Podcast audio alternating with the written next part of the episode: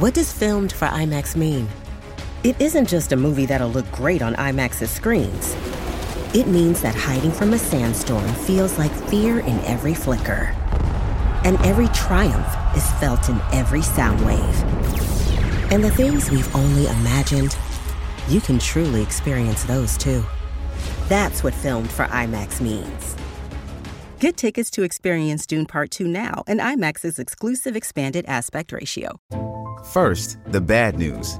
SAP Business AI won't help you generate cubist versions of your family's holiday photos.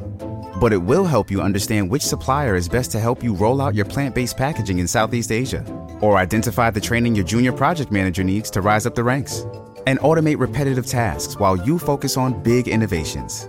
So you can be ready for the next opportunity. Revolutionary technology, real world results. That's SAP Business AI. Listening to the Next Best Picture podcast, and this is my interview with the director and producer for Occupied City, Academy Award winning filmmaker Steve McQueen, and his producing partner, Bianca Stigter. In May 1940, Amsterdam was taken over by the Germans.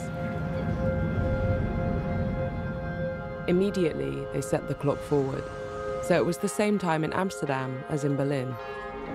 The weather report disappeared from the newspapers. It was now a military secret. All streetlights were turned off. Dutch organizations were Nazified or forbidden. Soon, the Nazis started to ban Jews from parks, pools, shops, cafes, and schools, from all public life. Music by Jewish composers could no longer be played. In 1941, they started rounding people up. In 1942, the deportations began. Hello, everyone, and welcome to the Next Best Picture podcast. I am being joined right now by the director of Occupied City, Steve McQueen, and the producer of the film, Bianca Stigter. Bianca, Steve, how are both of you doing today?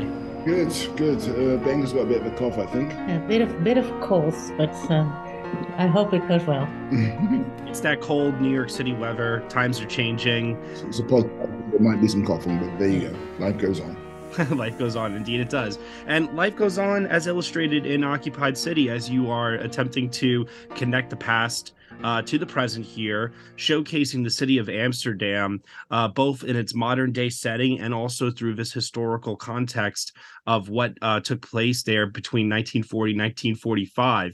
Bianca, this is based on the book Atlas of an Occupied City, Amsterdam, 1940 to 1945. Yeah. Um, it's your it's your book. Tell me a little bit about just the origins here, early conversations with Steve in bringing this documentary feature film based on this book to life.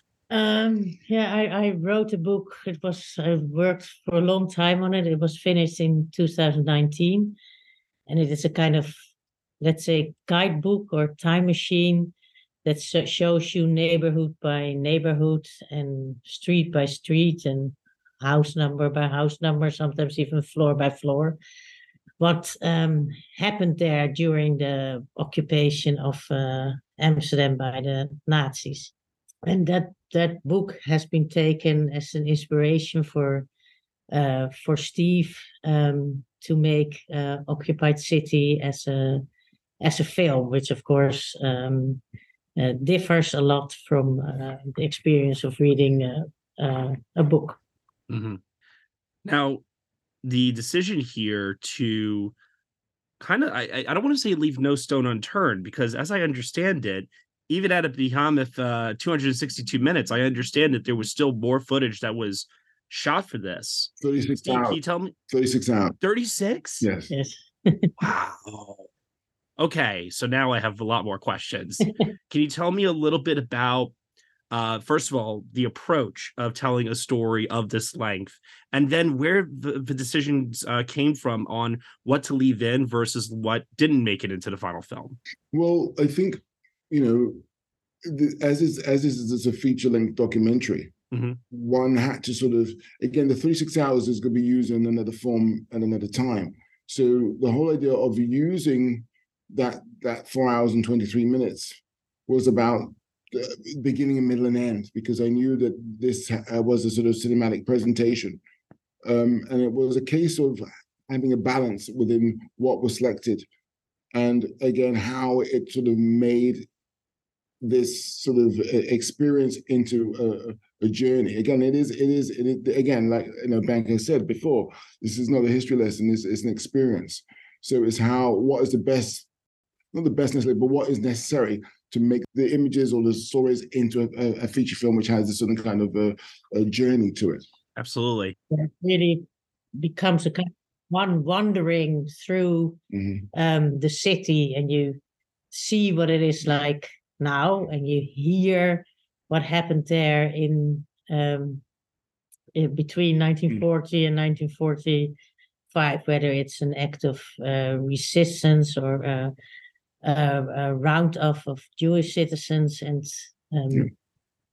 that makes you uh, go deep into the history and equally deep into the present. And how the film was edited in a way was to sort of again just based on the, on the English garden, the holiday of to Miranda to sort of wander to you know come across. Again, it's different to say like a French garden where it's, it's, about it's a formality and sort of kind of symmetry. This is the English garden is more to roam, to discover. Got it. Yeah, I I was just rewatching uh, Martin Scorsese's film Gangs of New York recently, and that has a final shot at the end where uh, the city transitions from the past and into its modern day present, and you're left lingering with um, how these people's uh, culture, how their actions, their voices, uh, their names, uh, in some cases, are lost to history, while others are seeking to preserve and still tell those stories of the the people who occupied that city. And so here, when I when I watch Occupied City, I, I certainly get that impact of uh, showcasing what Amsterdam is like in the present day. But then hearing that uh, that voiceover work from uh, Melanie of really just like telling in, in in a very cold but factual manner what exactly happened at these locations it really hits home in a way that I found to be extraordinarily like impactful and it settled in in a way that like really took me by surprise. Well, I think her voice isn't necessarily cold. It's there's a certain level of optimism in spite of what she's saying, in spite of what she's sort of uh, uh, uh, you know illustrating. Forgive me, maybe it's just the, and, also, uh, no, no, no. and also the fact that yeah. again she um obviously this person mm-hmm. was not there when these uh, these events happened. This is a person who wasn't of the age of of of of, of, of knowledge as such when these things happen. So it's coming from a voice of of of the future, not of that particular past. Right. So no, no, I don't. No, no. I'm not, it's not a case of um, I'm, I'm, i disagree, but the, it, there's a level of detachment and optimism, uh, which I feel is has a certain sense of you know wonder, even in what she's illustrating, isn't particularly wonderful. So would you say that um, because of that optimism, would you still classify this as a sort of cautionary tale, if you will, for uh, today's rise of neo-fascism, like in Europe and other places in the world? Well, again, I, there's, there's, there's a very big statement um, about uh, you know, what you're saying. Um, you know, it's just about uh, to pr- project and portray these events in the present, in the now the optimism mm-hmm. or this seeming optimism of, of a voice is coming from a place of discovery, you know, of the facts of what happened. Therefore, the viewers are the viewers discovering as she says them as she says the story at the same time. Mm-hmm. So it's the viewer to judge what has happened is for them to feel what has happened. She is there's a neutrality to her to her delivery, which was the deliberate, as in Bianca's book it is very formal, as I wanted in the delivery in order to, to give the, the responsibility to the viewer. Very, very, very important. Yeah. Yeah, that's also really the way I try to write it is to to make it as factual mm-hmm. as possible and not put any yeah emotion or things like mm-hmm. that in it. No judgment. That is all for the viewer. Mm-hmm. So this is not a film that you can, you know, lay back and just let it wash over you, but it has a kind of active component for the viewer. How do you negotiate the past and the present in every scene in a different way? Yes, it's very important that you know there's no there's no sort of um the, the, the, the delivery is not detached, which is very important too. It's not detached, okay. but it's not emphasized. It, there's, no, there's not an emphasis, but at the same time, it's yeah. detached. Very, very important. And again, it's it's work, working with, and she's amazing, uh, Melanie, as far as her voice and working with the voice and working on the on the on the delivery to get it just right. So I understand that this uh, was shot obviously on location during the pandemic. Mm-hmm. Uh, your cinematographer for this film, uh, Leonard uh, Hillege, am I, I hope I'm saying that correct. Mm-hmm. Really striking, fascinating images uh, throughout. I love the use of, I love the color timing, especially of this movie. Um, but there's a, a lot of uh, shots in particular that really stood out to me.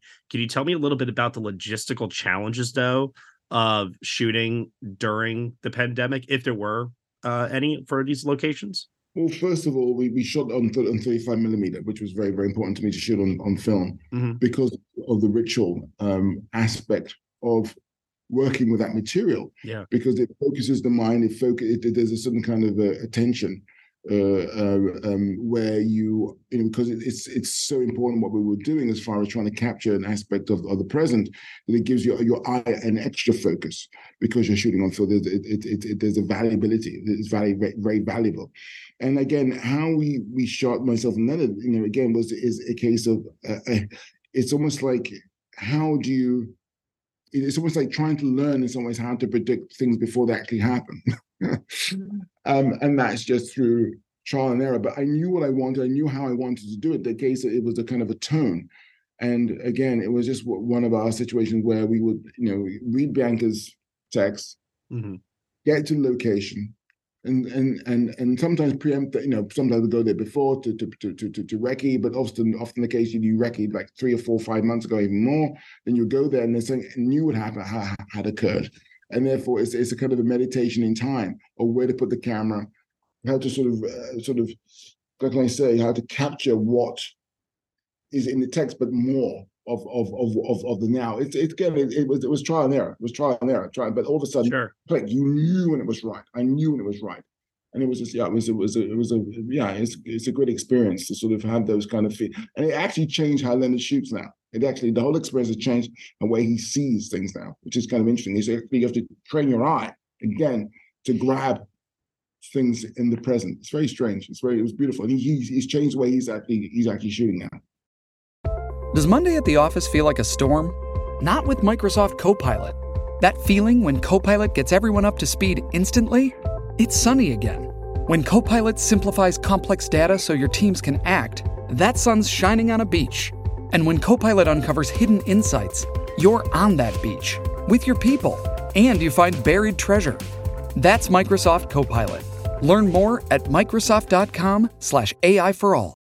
What I love about it is that you get to see mm-hmm. that something doesn't have to be a great event, but that there's still you can, you know, you can make an adventure of the smallest mm-hmm. uh, thing possible, and that gives a lot of beauty to this film. Uh, from the extraordinary to the ordinary, yeah. and don't forget myself, Leonard and Bianca and the team. You know, we live in Amsterdam, so we've seen these things a thousand, ten times. So therefore, we have to sort of look at it again. How, what do you know? You may see something. You know, well, I'm looking at this thing. What do I see? How do I see it differently? How do I see it anew? How do I see it for the first time? Even if I know this you know, mm-hmm. very, very well. it is beautiful. It's a wonderful exercise in some ways. So that was great. So there was a real ritualistic, there was a lot of kind of kind of vigorous, uh, which I loved very much. Is there anything about the shooting of this movie in particular, Steve, that you'll that, that maybe you did take with you working on Blitz or any future projects? Every uh, yeah, I, I don't think you you you you come unscathed or you come on. I, I just think the looking, this to, to look. I mean, I, that's that's my thing to look to look where to put the camera, to look, to look, where's the where's the narrative? Um, yeah, I mean, I would say yes to that, oh, that question. You just just looking, yeah. Absolutely. And Bianca, you made a fascinating documentary a few years ago, three minutes of lengthening. Mm-hmm. Uh, obviously, there are ties between that project and this one as well. Uh, would you say that this is something that you're going to continue on with future projects, or was it just by coincidence that these two, uh, you know, happen to be linked? I, yeah, I don't think it's entirely a coincidence because mm-hmm. the working of time and how you can present history in a different way to what we're uh, used to is is something uh, very fascinating to me. So Mhm. some more will come of that, I think. You know, I've heard uh, some people say that the expansive uh, storytelling nature of this particular film, you know, can have it set aside something like uh, Shoah as just something very expansive, something that is capturing a lot of history, a lot of information, and standing as its own historical document. How, how do you all feel about like that kind of a comparison to obviously such a revered uh, piece of work? Hmm. Well, all I can say about that is that this movie couldn't be an hour and a half. You know what I mean? Mhm. In that it was the weight of of of time and the weight of history, and um, I think would have done a disservice to the the the actual uh, what we were trying to do if it was only you know an hour and a half. So Yeah. as far as the comparisons are concerned, of course, the comparison may be obviously to do with time as well. Mhm. I mean, um, but of course, our movies are very, very different. You know, with Shoah, these are people who were interviewed who were actually there and uh, Yeah. telling their story or or trying to, in a roundabout way not to tell their story. So the audience would were deciphering how, you know, what to make of it. So they're very different, they're extremely different approaches. But I think time is is is, is the only, I imagine, the only similarity, If it- and it's not even near similar as far as time, as far as Shoah's concerned in our, in our picture. Sure. No, I totally get that. Absolutely. I understand that A24 has acquired it for uh, theatrical release. Obviously, it's right now being presented at various film festivals. Um, I saw it at Cannes, where it uh, had an intermission. I, I, I do recall uh, that. Uh, but I'm curious to know if there have been discussions about how this will be theatrically released. Um, do they plan on releasing it via on Showtime on streaming at any point? Like, like ha- has there been any discussion about what the rollout looks like? Well, this is a cinema experience, as you were very privileged to, and hopefully a lot of people will be privileged to seeing it in cinema. Privileged. I mean, why? What I mean by privilege, privilege is because to, to show this to length of movie with intermission is a rarity.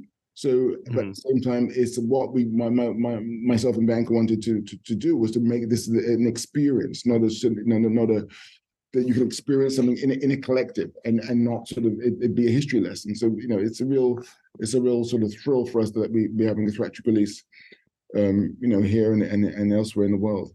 Absolutely.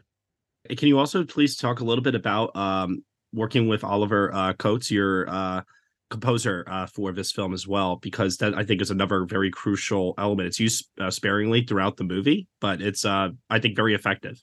Yes, I mean, again, I think Oliver, again, how I it's kind of strange how I discovered Oliver, Oliver's mu- mu- music was I was in a, I was in an apartment store, and then a hip one, and this music came along, and I I'm, I couldn't I sort of was in my head, and I couldn't shake it. What is this music? And I thought, my goodness, this music is absolutely incredible. So luckily, I had a friend of mine who had Shazam, and she discovered this guy, Oliver Coates. And I said, well, who's this guy? He was either 80s, 70s, whatever, 90s, whatever. Luckily discovered that he was, uh, you know, alive and kicking, and a this young, amazing composer who lived in Edinburgh. Um, and I got on the phone with him, I think within the, within the next the next day, and then he was he was very much up for sort of um, wanting to work on, on on the project. And I mean, uh, what I love about Oliver is like you know we talked about the project for a long time, but what I love about his music is music is almost is again I, I, I it almost like as as being almost like a, a submerged whale, and then when it does break, you know. When it does break into our into our vision, that the hump of the whale, breaking vision, it's almost like it's always been there, and then it submerges again. So it's not sort of intrusive. It's not sort of uh, um, uh, um, uh, jarring. It's almost it's just it's just sort of it's it's almost like uh, you know how can I say um, having a situation where the music is sort of um, enhances the the the the the the, the, reality of what we're seeing, but not in an intrusive way. It's almost like it's always been there. A hum which has become gets louder and then disappears again.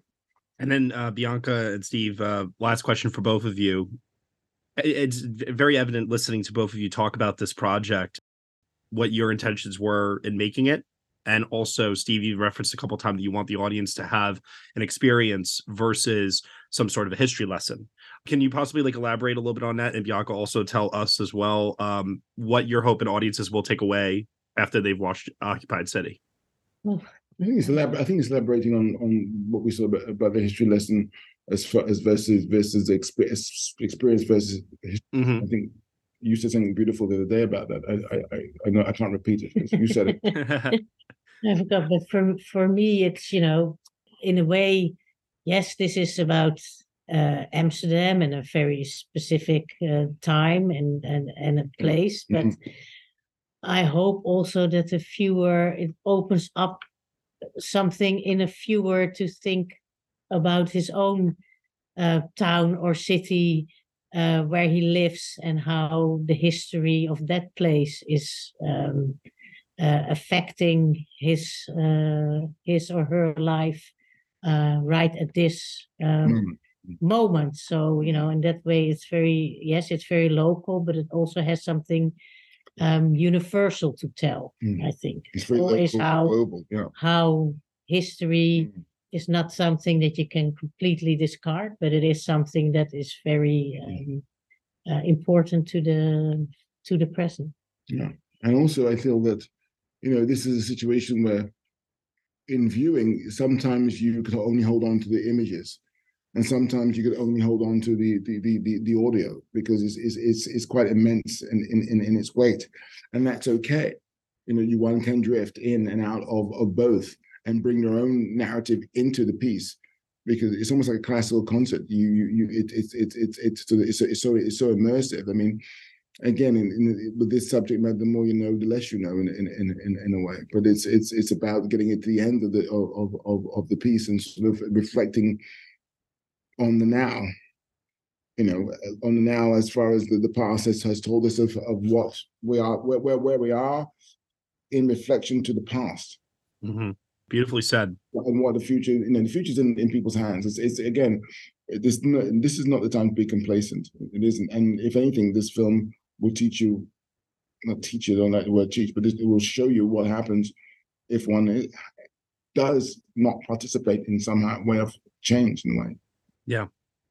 Well, both of you, thank you so much for your time here today talking about this movie with me. I really, really appreciate it. Uh, Steve, I think you're one of the great artists of our time. And Bianca, I between this and three minutes, I'm like just so enamored uh, with your work. So you. I can't thank you enough. Thank you, both of you. Thank you. Thank you.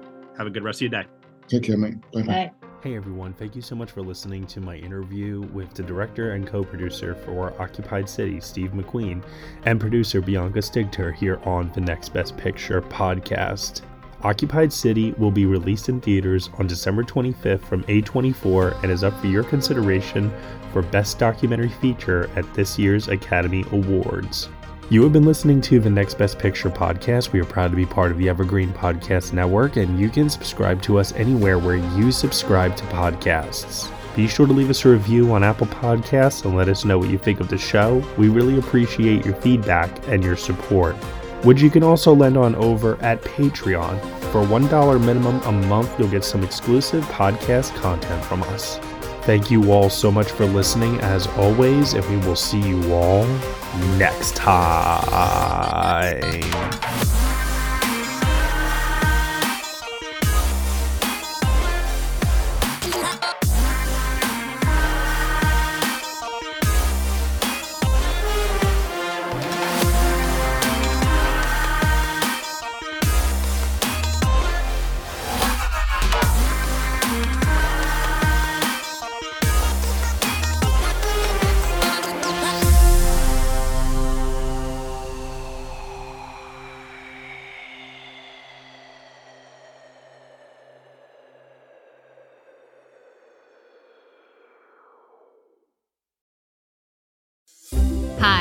Christina Yerling Biro, host of the podcast Pop Culture Confidential. Join me as I go way behind the scenes with some of the most influential people in entertainment and media.